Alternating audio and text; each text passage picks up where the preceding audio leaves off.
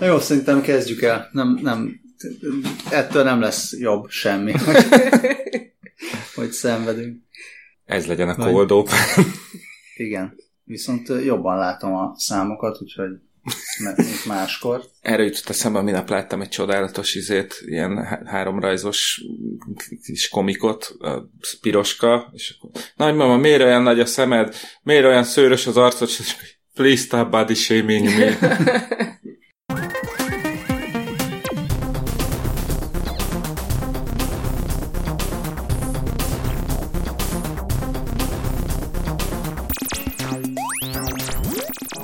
Drága hallgatók, szervusztok! Ez itt a 20 perccel a jövőbe, én Lövenberg Balázs vagyok, itt van velünk Scully. Sziasztok! Itt van velünk Dávid. Hello! Itt van velünk minden.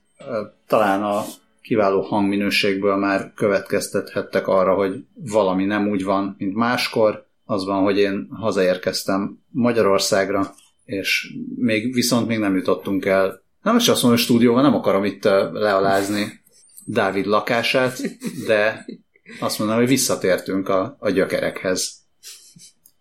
És itt, itt vagyunk, mint gyökerek. Körbeülünk egy darab mikrofont. Mint régen a tábortüzet. Hát, vagy mint négy éve. Ugyanezt a zoomot.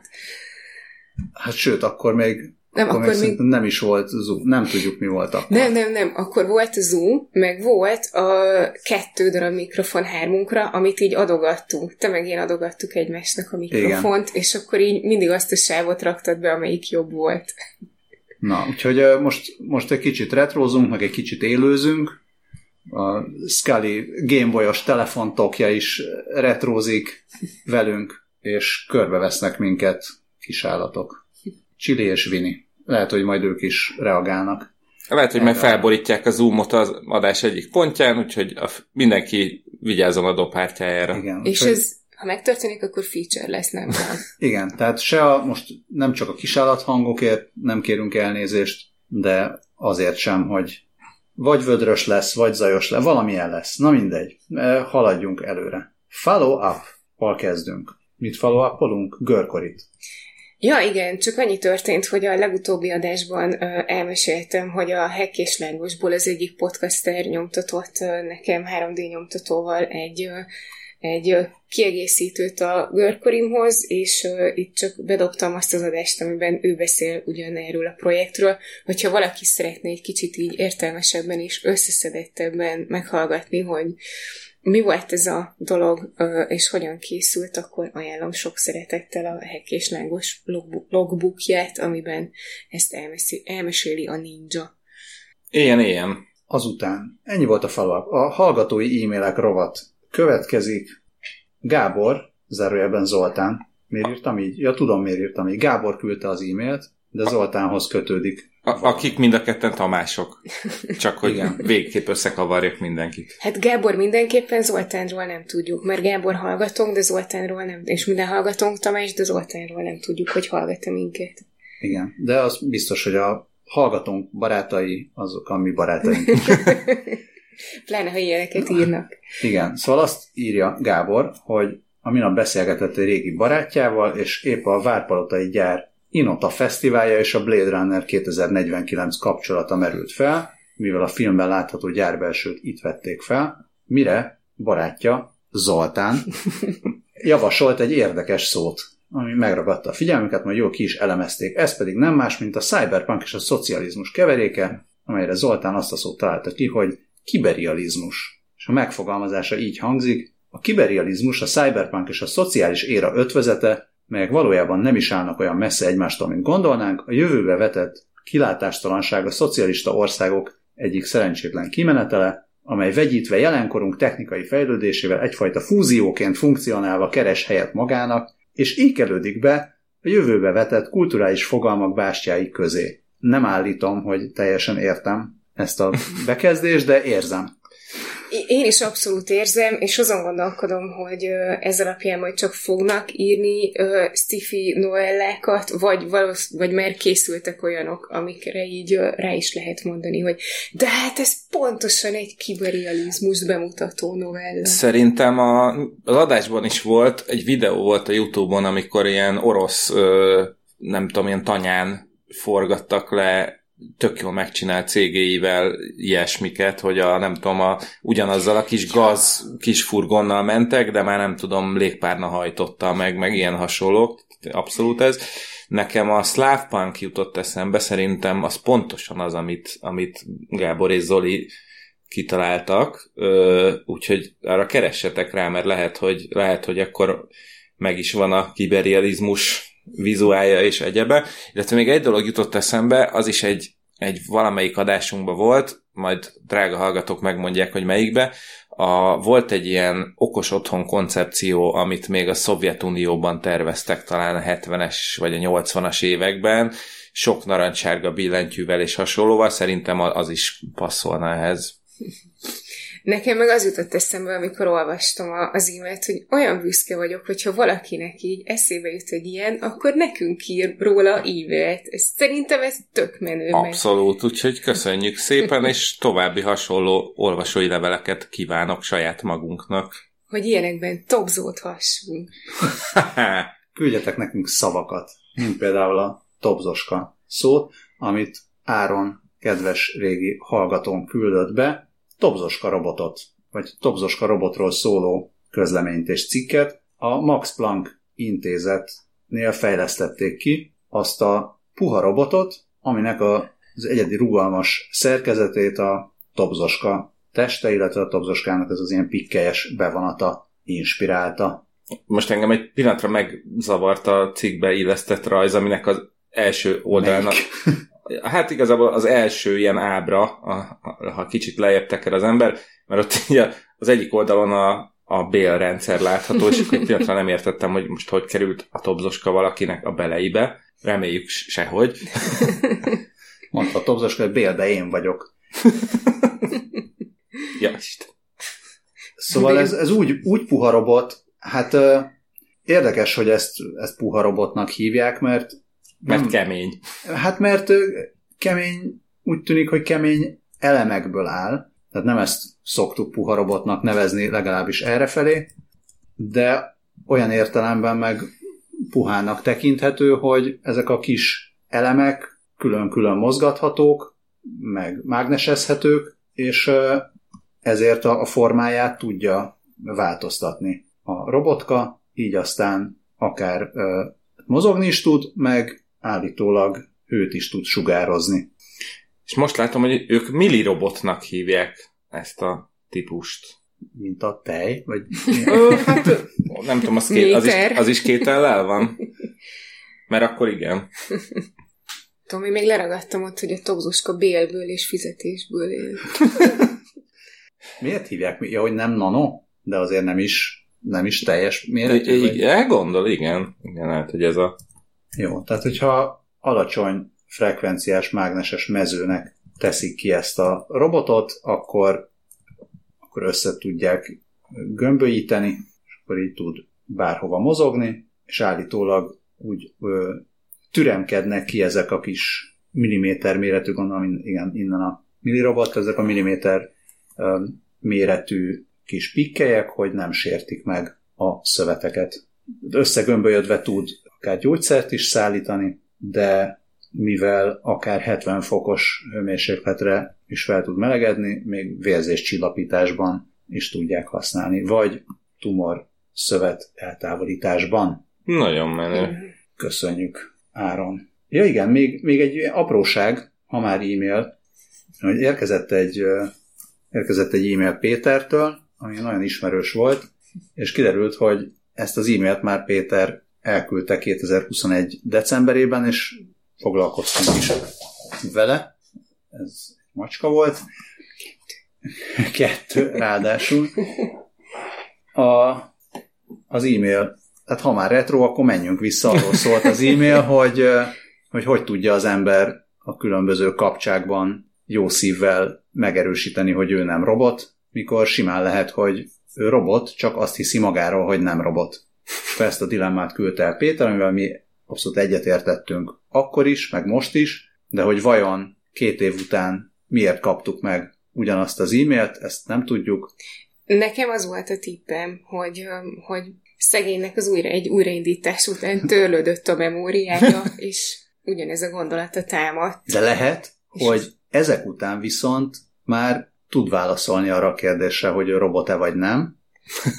És ez kicsit olyan, mint amikor vannak ezek a logikai feladatok, hogy kijön a két ember, egymásra néz, és akkor első nap még nem tudja, hogy melyik fejére hányas szám van írva, de második nap kijön és egymásra néz, és akkor még mindig nem tudja, de harmadik nap meg már tudja, azért, mert az első két nap nem tudta. Tehát vannak ilyen hülye, ilyen logikai Aha. matekos fejtörők, Aha. és ez is ilyen, hogy amúgy nem tudja, de ha már párszor küld egy ilyen e-mailt, akkor előbb-utóbb biztos lehet benne, hogy ő bizony robot, mi a robot hallgatókat is ugyanúgy szeretjük, úgyhogy az is lehet, hogy Péter egy időutazó, és pont az e-mail elküldésének pillanatában ugrott vissza 2021-be.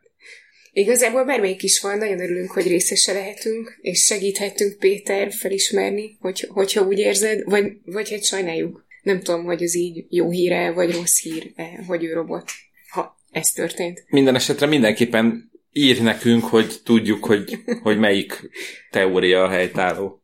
Igen. Közben nézem a következő hát ez még nem hír, hanem valami bejegyzés, majd mindjárt kitérünk erre, csak arra gondoltam, hogy lehet úgy hívni egy chatbotot, hogy ChatG Péter. gyanús, gyanús. Pláne, ha ő segít nekem visszaszerezni az elveszettnek hit pénzemet, akkor ez még egyszer. nagyon hasznos. Fú, ez jó, ó, megkérem, hogy még egyszer. Igen, én itt így feltettem nektek a kérdést, hogy elmeséljem-e lehetőleg minél rövidebben, hogy a ChatGPT segített nekem elintézni egy 70 dolláros visszatérítést, és azt mondtátok, hogy el. És ennek tökre örülök, mert nagyon el akartam mesélni.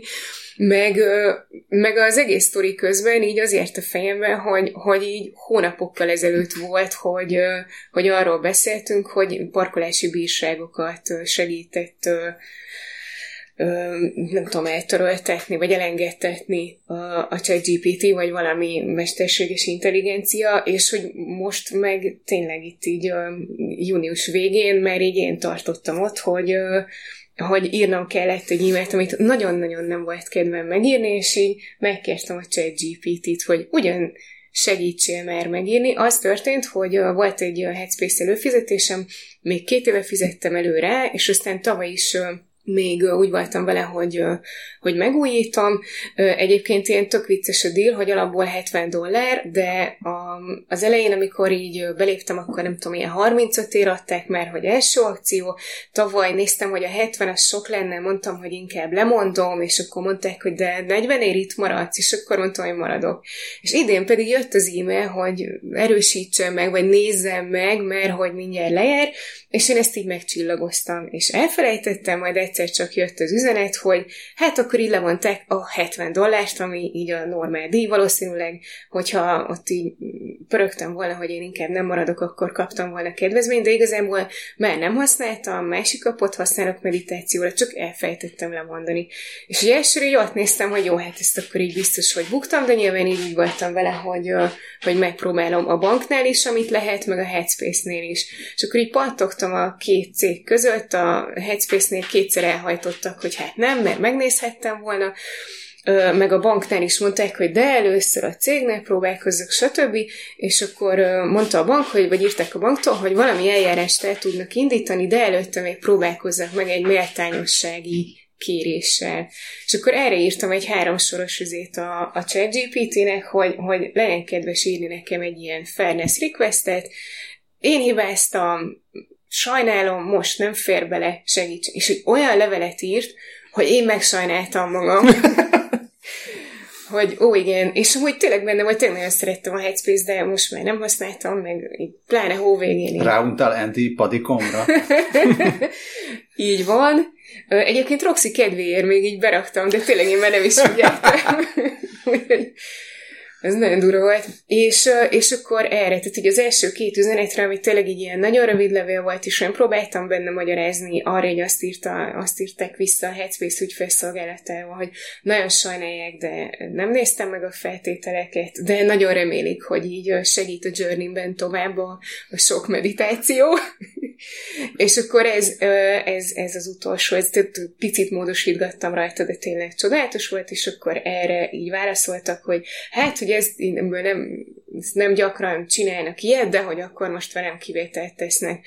Gondoltam rá, hogy rákereshetnék a neten, hogy mennyire gyakori ez a történet, de úgy voltam vele, hogy, hogy nem. Tehát nekem bőven elég, ha azt tudom, hogy, hogy nekem ezt elengedték, és és nem tudom, hogy mennyiben számította az, hogy most a ChatGPT tényleg miket írt, de nekem már egyszerűen az, hogy ezt a levelet így nem nekem kellett megírni, az tök sokat jelentett, mert sokkal szebb volt, mintha én írtam volna meg, meg nagyon-nagyon haragudtam magamra, és így borzasztó rossz lett volna így ezzel így időt eltölteni. Úgyhogy tök menő, nem egy parkolási bírságot, de egy ilyet megúsztam vele, és csak 1500 forintot buktam az árfolyam különbségen a visszatérítés után, de hát így is tök sokat jelentett. Ugye most boldog-boldogtalan indít ilyen ChatGPT ilyen-olyan tanfolyamot, hogy tanuld meg, hogy hogy kell jól promptolni, meg hogy kell a hasznodra fordítani a ChatGPT-t, kell itt a lehetőség, hogy új életet lehely az egykori oldalatba, GPT-ség, GPT szalon néven, ha elsőre kimondom, akkor sokkal jobb lett volna, de ja. na. Én meg beleröhögtem, bocsánat. Mert láttad jönni. Csodálatos, köszönöm szépen. Igen, még emlékeztem az oldalon, de nem éreztem, hogy mi, mi lesz a vége. Ja, mindenképpen köszönöm az ötletet, megfontolom. Ö, és akkor ezzel a lendülete betörök az első rovadba, a Breaking rovadba. Igen, nekem az jutott eszembe, hogy számomra ez akkora győzelem volt, hogy a Holdról is látszik. Na hát, de most nem is a hold, Holdra megyünk, hanem annál sokkal messzebb, ugyanis úgy tűnik, hogy nem kizárható, sőt, olyannyira nem kizárható, hogy egy tanulmány, vagy egy kutatás megerősítette, hogy a Saturnus holdja, az Enceladus, az egyik. Az egyik oldja, igen, bocsánat, jogos. Szóval, hogy ez bizony lakható. Vagyis hát meg, megvannak rajta az élethez szükséges alapanyagok.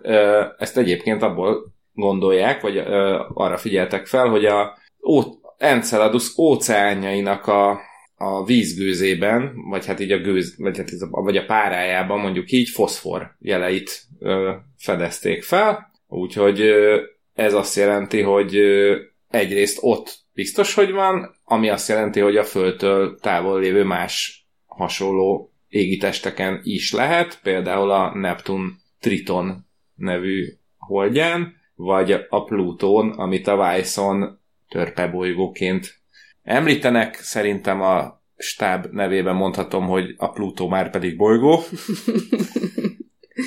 Hát én, én elengedem. De... Egyetértek meg, hogyha letörpe bolygózzák, akkor az nem body shaming? Vagy... Heavenly body shaming. Akkor, mert ugye az Enceladusról annyit lehet tudni, hogy 300 mérföld átmérőjű, viszont gigantikus felszín alatti óceánjai vannak, amit egy nagy jégpáncél véd, viszont időnként onnan kitör egy-egy gejzír tengervíz tartalmú gejzír az űrbe.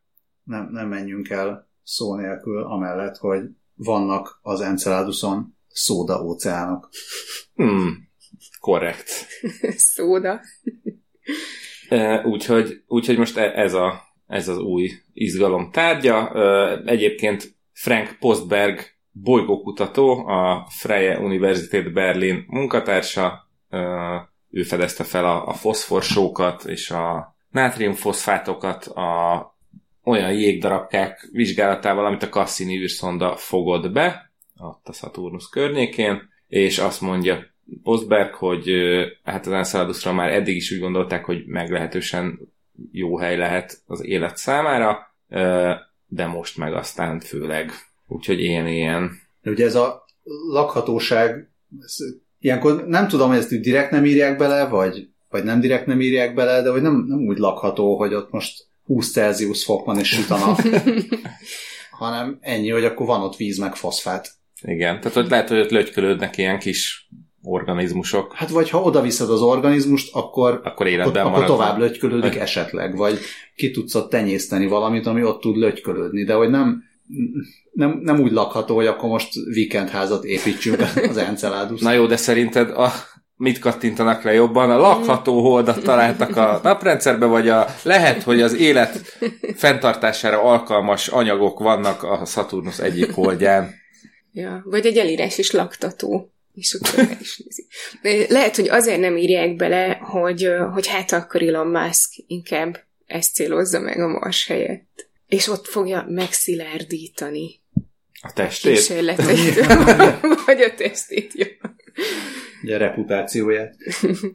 uh, igen, mert itt a Breaking rovatba bírtam belerakni azt, hogy a Toyota ígért valamit, vagy mondott valamit.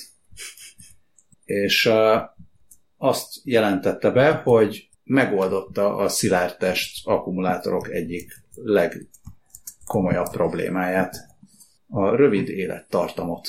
És hogy 2027-28-ban debütál majd a, a szilárdtest akus autója. Egyébként a sajtótájékoztatóján vagy sajtóközleményében nagyon sok mindent bejelentett a Toyota. A villanyautósok.hu nagyon rendes és összeszedte ezt, hogy mi minden, mi minden technológiai fejlesztésekről számolt be. 2026-ban olyan akkumulátorokkal szerelik majd fel az autókat, amik akár 1000 km hatótávra is képesek lesznek, és 20 perc alatt újra tölthető. Azután olyan ö, új gyártási modellt vezetnek be, hogy ahelyett, hogy az alkatrészek utaznának egy futószalagon a munkállomások között, a félkész autók saját magukat vezetik majd oda. Oh. Remélem lesz majd valami kis rövid film, vagy Love, Death and Robots epizód a félkész Toyotáról, amit nem akar oda menni, hanem inkább elmegy máshova kalandozni. Hát vagy sorba el valamelyik alkatrészére, ami nagyon tetszik neki. Még. A... Még, igen. Még kereket. hát szokták mondani, hogy mit tudom, valaki kétszer át sorba, amikor az eszet osztották, vagy ilyesmi, hát akkor... Azután azt állítják, hogy a, a légellenállási tényezőn is jelentősen fognak tudni javítani. Jelenleg a Reuters összeállítása szerint a, az eddigi legalacsonyabb légellenállás a Lucid Air rendelkezik, ami 0,197-es értéket ért el, ami gondolom, hogy nagyon alacsonynak számít. és azt állítja a Toyota, hogy ők akár a 0,1-et is el tudják érni. Az első dolog, amire felkaptam a fejem, hogy a, azt, mondja, hogy azt mondja a Toyota, hogy azért olyan akkumulátort csinálnak, ami megoldja a rövid élettartam problémáját. A szilárd test aksi rövid élettartamát. Ja, hogy a, szí- ja, ja, ja, na azért, azért, hogy a szilárd testét, az úgy már oké. Okay. E, vicces dolog ez a szilárdtest, aksi, mert, mert ez, ez egy kicsit olyan, mint, a, mint az okos otthon volt a 90-es években, hogy, hogy még három-öt év, és most már tuti úristen, hogy itt lesz amikor a méltán népszerű zöld pályát elkezdtem csinálni, akkor, akkor 2025-re mondták, hogy akkor, akkor jön, akkor tuti jön, és akkor azóta az időnként így odázódik, megtolódik. Um, az igaz egyébként ugye, hogy, hogy, hogy a hatótáv, hatótávok azok növekedtek eddig is, de a, annak a javát azt, azt azzal érték hogy még több akkumulátort raktak az autóba, de, de most már tényleg közel, közelítenek ezek a, az ezer kilométer körüli hatótávok, meg, meg ezzel együtt érkez, hogy közelítenek ezek a 10-15 perces töltések is. Úgyhogy valami lesz, azt majd meglátjuk, hogy pontosan uh, mikor és hogyan fog ez elérkezni. És akkor még arról is beszámoltak, hogy az új hajtóművei egy fedél alá hozzák a villanymotorokat és a hajtáslánc egyéb elemeit, ezzel megnövelve a rakteret. És hogy olyan Szilícium karbit. Ez, ez a macska. Na, cica, ne. Cica, kapcsolat ki a telefon. Szóval a Denso fogja szállítani azt a teljesítmény elektronikát, ami 50%-kal csökkenti a villamos hajtás veszteségeit. Hát csak így ennyi. Én csak annyit tudok hozzátenni, hogy arra jöttem rá, hogy majd, hogyha leforgatják ezt a cuki filmet, és ilyen kicsit művészi beütése is lesz, akkor, akkor az lehet a szilárd testről és lélekről. Én még azon kezdtem el vakarózni, hogy a, a légellenállási alaptényezője, hogy azt, azt mondják, hogy a Lucidé a legjobb. Szerintem a villanyautók közül. Az oké, okay, de hogy mennyit, mennyit mondanak, hogy mennyi Lucy 0,197. Aha. E, jó, akkor ez a, ez a sorozatban gyártott villanyautó lesz, mert létezik a Mercedes, Mercedes Vision EQXX nevű koncepcióautó, aminek 017 amikor mondtad a számot, így azon gondolkoztam, hogy biztos tök jó annak, aki ezt tudja, hogy így milyen viszonyítási, vagy mi a viszonyítási alap, de hát akkor így nem tudtam, hogy itt ül mellettem az illető. A viszonyítási alap. ja, de koncepcióautóban... A viszonyítási alak itt ül mellettem. Koncepcióba könnyű. Igen, igen, igen. Vagy hát nem könnyű, nem tudom, biztos nem tudnék faragni olyat, ami 0, annyi, de, de gondolom, hogy a, az agyag az sok mindent elbír, vagy nem tudom, rakják össze először. Ja. És akkor, ha már befejeztük, lerendeztük, akkor megkérdezném, hogy a szilárd test az vajon a puha testnek az ellentéte? Oh. Mert puhában is van hír. Puhába is, meg szilárdba is a puha és kemény robotok, robotok, robot. Szóval robotok rovatban vagyunk, a, azt mondják a Gizmodónál, meg máshol, hogy készítettek egy olyan puha robotkesztyűt, ami a stroke után, a stroke-on átesett betegeknek segít újra tanulni a zenélést. Ugye sokszor az agy különböző részei sérülnek, és emiatt az ember elfelejt dolgokat, amit korábban tudott, járást, tehát különböző akár ilyen mozgás funkciókat, beszédet elfelejthetnek, de van, aki zenélni, tehát korábban tudott zenélni, játszani egy hangszeren, és és ezt a képességét elveszíti a stroke után. És ezek a jó kutatók a Florida Atlantic University csapatából egy olyan ilyen exoskeleton kesztyűt fejlesztettek, ami, aminek a programja visszacsatolást ad a kesztyűt hordóknak, így segítve azt, hogy újra tanuljanak bizonyos képességeket, amiket elvesztettek a stroke után ez a, ez a kutatás, amiről most a Gizmodo beszámolt, az olyan emberekre fókuszált, akik, akik zongorázni tanultak újra ezzel a kesztyűvel, de azt állítják a kutatók, hogy lehet adaptálni más feladatokra, meg más mozgásformákra is a kesztyűt. Állítólag csak az EU-ban körülbelül 1,1 millió, tehát több mint 1 millió embert érint a, a stroke, illetve a stroke-ból adódó mozgás vagy egyéb funkcióknak a korlátozottsága. Ha, ez nagyon menő, mindig, mindig csak jó olyan fejlesztésekről hallani, ami beteg, sérült embereknek segít újra ö, csinálni azokat a dolgokat, amik, amikkel korábban foglalkoztak. Eszembe jutott egy pár évvel ezelőtti cumó, ami lehet, hogy még valamelyik régi adásunkban érintőlegesen bekerült. A, a Brownnak van egy ilyen formatervezői díja, Brown Prize, és ott a 2018-ban fejlesztettek egy olyan lab, igazából az egy, az egy labda, ami, amiben van egy karpánt, van benne egy kis motor, meg, meg ilyen ledek vannak benne, és az, ez, az, az, az, az még a rehabilitációnak az ezelőtti fázisában segít, tehát hogy itt még nem az zene, hanem csak simán, hogy a kezedet újra tudjad használni stroke után, és közben figyeli az izmok működését a, a karkötő része, és akkor ezzel segít a fejlesztésben. Úgyhogy ez egy tök jó ilyen sor, hogy akkor először egy olyan, aztán egy ilyen kesztyű, és akkor már mehet is a koncertterembe az érintett zenész. Nekem itt a kesztyűvel kapcsolatban nem egyértelmű, hogy, hogy csak visszajelzést ad, hogy helyes a mozgás, amit csinál, vagy, vagy segít megfelelően mozogni. Hát azt írják, hogy egyfajta ilyen közös munka van, tehát a természetes kézmozdulatokat, meg új mozdulatokat érzékeli, és segíti. Tehát ha esetleg nem lenne pontos az új koordinációja, vagy nem görbítené be annyira uh-huh. az mhm. ujját a, az ember, akkor, akkor így vezeti egy kicsit ja, a, a kezedet, és ezáltal ezt a kézügyességet fejleszti, tehát, és ezt ilyen gépi tanulással fejlesztették ki, hogy érezze a kesztyű a helyes és a, a pontatlan mozdulat közti különbséget. Tehát van olyan, amikor, amikor autonóm módon működik a kesztyű, tehát bele beprogramozott, hogy játsza a boci-boci tarkát, de utána, amikor az ember játsza, akkor már érzékeli a kesztyű is, hogy most jól játszod, vagy nem, vagy merre kell egy picit segíteni Aha. a kezedet, és akkor kicsit olyan, mint hogyha tényleg így vezetné a, Aha. a, az ember kezét a helyes mozgás felé. Hát amikor így be, pro, be van programozva, az olyan lehet, mint a westernekben, azok a gépzongorák.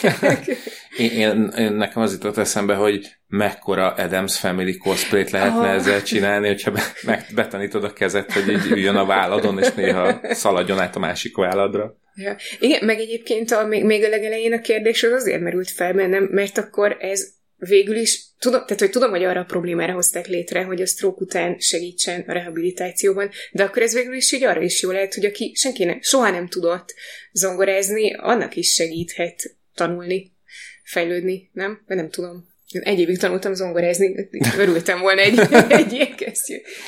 Egy ilyennek. Hát egyébként biztos majd lesz ebből ilyen civil változat az idő mm. után. Vagy hát nem biztos, csak lehet. És, és hogyha meghekkeled, akkor így elkezd ilyen gonosz jeleket mutogatni, igen. Hát az Evil Dead. igen, igen. Ja, hát sajnos már a case study azt előttük, nem mondjuk, csak emlékeztetünk rá, esetleg 2001 után. Olyannal meg, meg nem is a... próbálkoznánk, hogy a csodálatos stroke ember, mert azt lássuk be, hogy meglehetősen offenzív. Hát nem, mert a, a, a szeretet irányából jön, tehát szerintem. Kikézítesz minket. Elfogadjuk. Ja, ez nagyon kemény volt. Vagy még nem tartunk ott? Mint a sziklák, a, mik borítják a bolygót? Hát például. Ja, mert a puha robottól megyünk a kemény robotok felé, mert pillanatra megtorpantam, mert láttam, hogy Dávid berakott még valamit, de aztán eszembe jutott, hogy már el is mondta. ez... Igen, bocsánat, az utolsó pillanatban raktam be a stroke rehab labdát. Szóval a, a kemény robotok apropóján pedig azt, azt írja az Interesting Engineering, hogy a robotok már a geológusok munkáját is elveszik. Oh, oh. Ej, mi a kő? És akkor a... Ai, mi, ai, mi a kő? Hát, vagy, vagy az emi a kő. Egy Calgaryben működő bányászati startup, a Geologic. Hát most ezt nem tudom. Szerintetek ez Geologic L, vagy Geologic AI? Szerintem AI, mert hogyha L lenne, akkor ez a világ leghülyébben leírt cégneve valószínűleg. Szerintem direkt.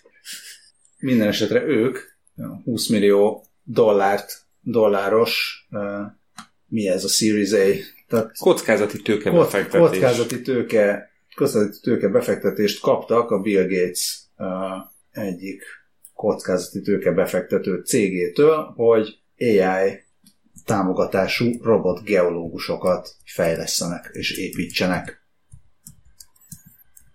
És ezt hogy, hogy kell elképzelni, hogy ott, ott ül egy ilyen robotkutya és egy kis kalapáccsal csapkodja a sziklákat? Azt nem tudom, hogy csapkod-e, de, de képes elemezni a különböző kőzeteket, amiket jól kinyer Hát sőt, a bányából. A, sőt, nem is kell kinyerni a bányából, mert ahogy nézem, itt azt írják, hogy a föld felszíne alatt is tudja azonosítani a különböző kőzet mintákat.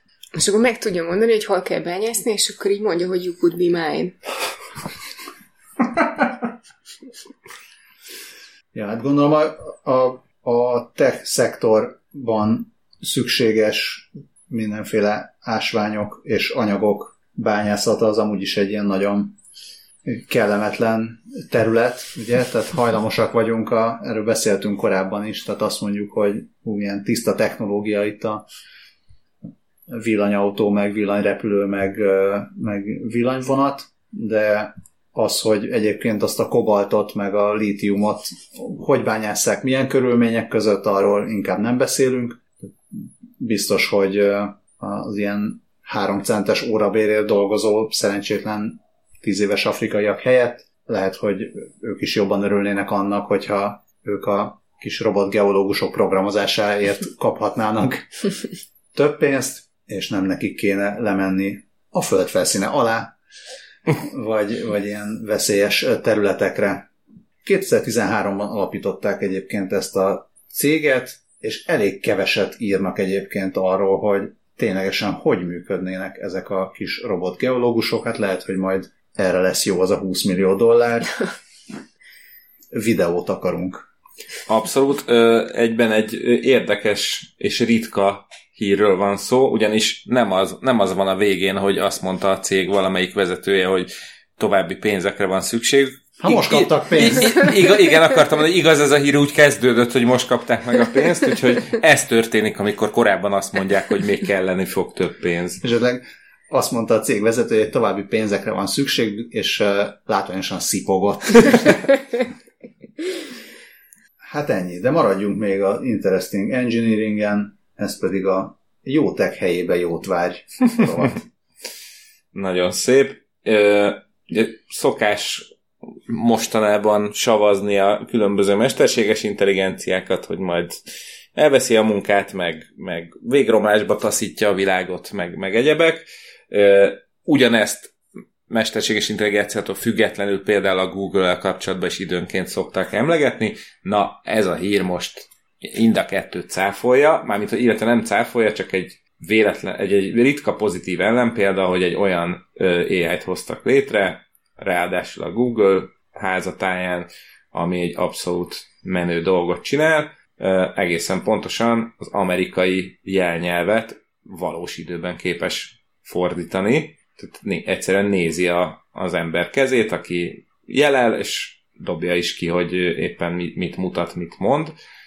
Azt is megmutatja, hogy körülbelül hány százalékos valószínűséggel találja el a, a kézjeleket, és akkor itt kell megemlíteni Priyanjali Gupta nevét, a, ő, ő az, aki kifejlesztette ezt az AI modellt, ami ezt a fordítást lehetővé teszi, ő egyébként egy harmadéves hallgató a Valor Institute of Technology-ban, és hát az ötlet maga az 2021-ből jött, és az édesanyjának az inspirációjára hozta ezt létre, aki annyit kért, hogy most, hogy mérnök hallgató lett, legalább akkor valami hasznosat hozzon létre. Hát ez ilyen ha már főzni nem tudsz. De szóval igen, ez ilyen, ilyen itt lehetne, mit tudom én, ázsiai anyukázni, meg akármi, de szerintem ez ilyen földrajzi helytől, meg népcsoporttól függetlenül ez egy ilyen nagyon anyuka dolog, egy ilyet, bár inkább ez egy ilyen korholós nagymama sztiló, de mindegy, tehát a lényeg az, hogy, hogy akkor már valami hasznosat hozzon létre, hát létrehozott. És akkor ezt még, ezt még mondja is itt az Interesting Engineering cikkében, hogy hát így anyu, anyukája így bosszantotta, meg, meg csúfolta, hogy, hogy hát ilyesmire adta a fejét, de, de ettől csak ö, elgondolkodott, hogy mihez tudna kezdeni a tudásával, és akkor a, az Alexával beszélgetett egy nap, amikor ö, rátalálta az ihlet, és 2022. februárjában meg is született ez az AI modell, a, ami egyébként a TensorFlow ö, objektum azonosítási technológiát, vagy API-t használja. Hát így ennyi. Ö, e, egyébként a, az amerikai jelnyelv az Egyesült Államok harmadik leggyakrabban használt nyelvet, gondolom az angol és a spanyol után, de hát egyelőre még, egyelőre még csak így működik, és még dolgozni kell azon, hogy más nyelvek ö, is működhessenek ezáltal, vagy más jelnyelveket is le tudjon fordítani. Számomra egyébként ez tök meglepő volt, amikor ezt megtudtam már jó régen, hogy, hogy én azt hittem, hogy a jelnyelv az egy ilyen univerzális valami, de, de nem. Ez így országonként eltérő.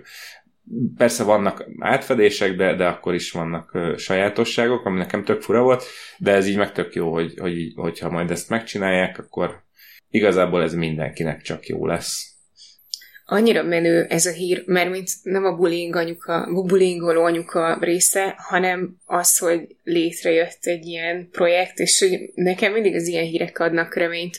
A, a sok mind meghalunk, elveszik a munkánkat, stb. hír között, hogy, hogy ez egy tök jó példa, hogyha van egy technológia, akkor azt így lehet jó dologra is használni, lehet simán pusztításra, vagy nem tudom, szemétkedésre is használni, meg simán lehet csak arra is használni, hogy fogyasszunk még többet. És akkor itt tök jó azt látni, hogy, hogy, hogy van ilyen vonulata is, hogy segítsünk másoknak. Ami nekem ebben nagyon tetszik, még hogy az ilyen technológiákban benne van a lehetőség, hogy, hogy ez nem csak azoknak jó, aki, akik nek szüksége van rá, hogy jelnyelvet használjon, sőt, pont fordítva, tehát uh-huh. hogy ez, ez mindenki másnak jó, mert aki jelnyelvet használ, az meg annak nem kell tolmácsolni, viszont aki nem tud jelelni, annak ez egy óriási nagy segítség, és ezáltal ugye azok, akik jel, jelnyelvet használnak, ez a, nekik is egy óriási segítség. Talán ö, emlékeztek rá, még emlegettem a, a Microsoftnak az Immersive Reader nevű ö, cuccát, ami ami egy, ami egy tökéletes péld, hasonló példája ennek, ez, ez egy olyan cucc, ami így a Word-be, meg a, tehát azt hiszem az összes Microsoft cuccba benne van, be lehet kapcsolni. Ezt eredetileg a diszlexiásoknak fejlesztették ki, hogy segítse az olvasást, be lehet állítani akár azt, hogy nem tudom, a, a szófajok különböző színűek legyenek, méretezni a betűket, stb. Viszont, viszont amikor ezt kilökték, hogy tessék, itt van diszlexiások, használjátok, akkor egy csomó tanár, meg egy csomó ember egyébként is rájött, hogy ez mindenkinek segít. Gyerekeknek tanulásban, figyelem, vagy mi az figyelem problém? A ADHD, vagy a, a figyelemzavar. Figyelemzavar, köszönöm, ezt a szót kerestem, szóval nekik is, szóval e, csak ennyit szerettem volna mondani, hogy ez ilyenek tök jó. Az ő általánosságban is igaz, hogy ezt most nem akarok ilyen, jaj, Magyarország, meg nem Magyarország, hanem inkább az, hogy vannak társadalmak vagy országok, ahol felismerték azt, hogy ezek a accessibility dolgok, megközelítések, meg egyáltalán ebben való gondolkodás, az nem azt jelenti, hogy hú, most akkor a betegekkel kell foglalkozni, és akkor rájuk kell nagyjából a küszöböt levinni mindenhova, hanem, hanem egyszerűen egy, egy jobb használhatóságot biztosítani mindenkinek, mert mindenki máshogy használja az eszközöket, vagy a, az épített környezetet, vagy, vagy a technológiákat, és egész egyszerűen ez a fajta nyitott gondolkodás, ez mindenkinek segíthet. Most nem azt mondom, hogy és ezért csináljuk ezt, mert ez mindenkinek segíthet, hanem amúgy ez, ahogy mondod, nem csak, tehát még akár azt mondom, hogy a, egy rámpa az utcán, az nem csak annak a kerekes székesnek segít, akinek gondolnád, hogy építették, hanem mindenkinek, aki éppen nehezebben jár, mert fáj a lába, vagy aki éppen görkorival megy, vagy aki éppen babakocsitól, tehát ez nem egy, nem egy ilyen új és snowflake gondolkodás, hogy jaj, most akkor gondoljunk a betegekre is, meg akinek egy keze van, meg egy lába, meg egy szeme, vagy nem beszél, és akkor én miért, én az egészséges, az miért alkalmazkodjak ehhez, hanem egész egyszerűen felhasznál, felhasználhatóság és életminőségjavítás szempontjából érdemes így gondolkodni, meg tervezni mindent. No, még mindig a, még mindig a jó technél vagyunk, ugye? Így van. A másik jó tech hír az így a bőrellapot felmérő a Google Lensben. Ez egy ilyen néhány hetes hír, de azóta nem volt felvételünk, nekem pedig nagyon tetszett, úgyhogy mindenképpen be akartam hozni.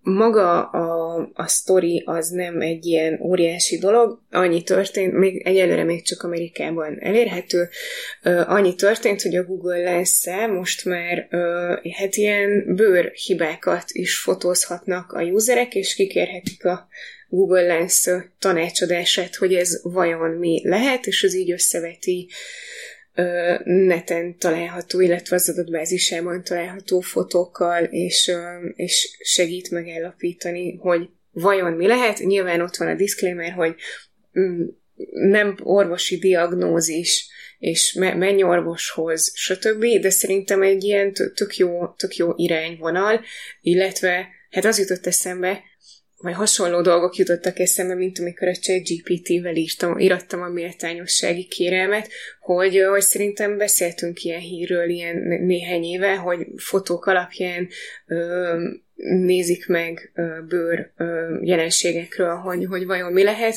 és hogy most úgy annyira durva, hogy itt van a telefonunkban egy cucc, ami ezt így meg tudja csinálni. Oké, okay, itt még nem, de általában ami, ami Amerikában elérhető, az ilyen néhány hónapon belül világszinten is szokott működni.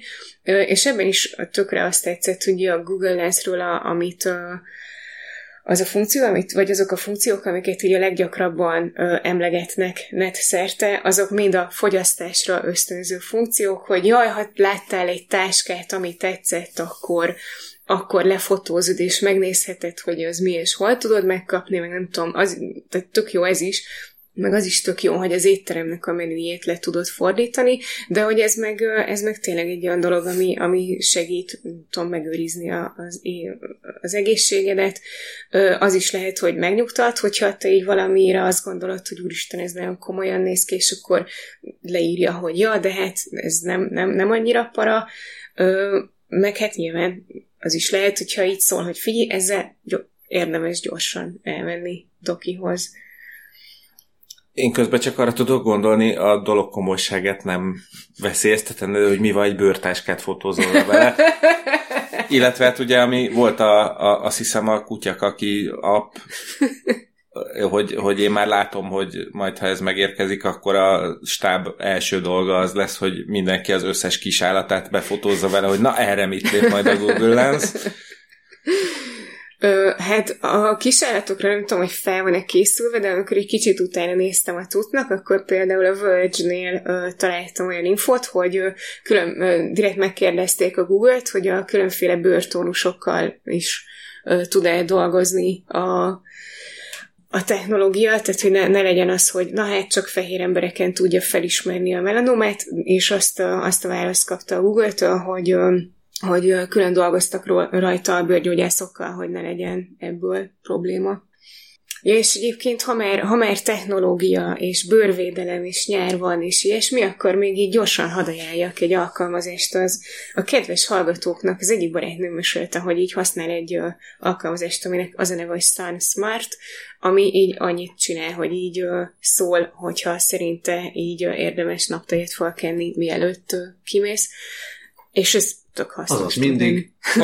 hát én nagyjából igen, én is leszettem most ezt szerint így ma, ma fél ötig mindenképpen, utána meg már csak így óvatosan, vagy na, tehát utána már így óvatosan lehet. Tök jó ez is. Na hát akkor ez van, ha süt a nap, és amikor meg sötét van, ja. akkor...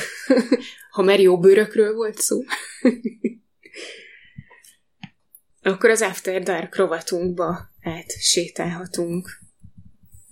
Igen, ez egy nagyon rövid rovat lesz. Nem elalszunk. Nem már csak mindösszesen egy szűk, egy bő másfél perces videóról van szó, amiben Tom Hiddleston különféle matematikai egyenleteket olvas fel. Szexin. Ö, nem tudom, megírt.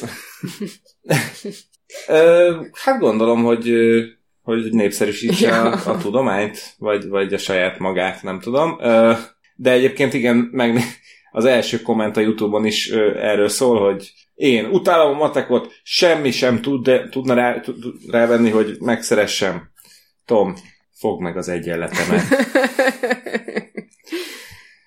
Úgyhogy nem tudom, hogy matematikailag mennyire uh, helytálló, de azt írja egy másik uh, kedves YouTube kommentelő, hogy ahogy, ahogy kicsit ilyen karcosabb lesz a hangja, amikor azt mondja valamelyikben, hogy a négyzeten, attól felrobbantak a petefészkei.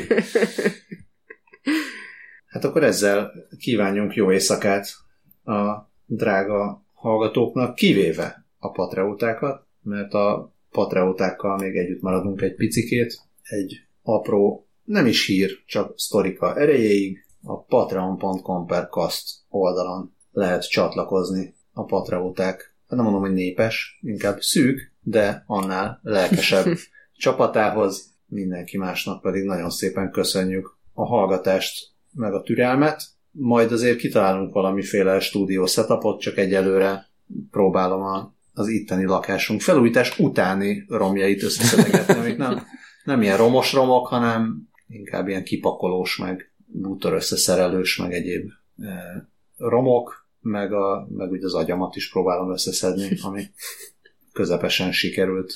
Hát szervusztok! Sziasztok! Hello!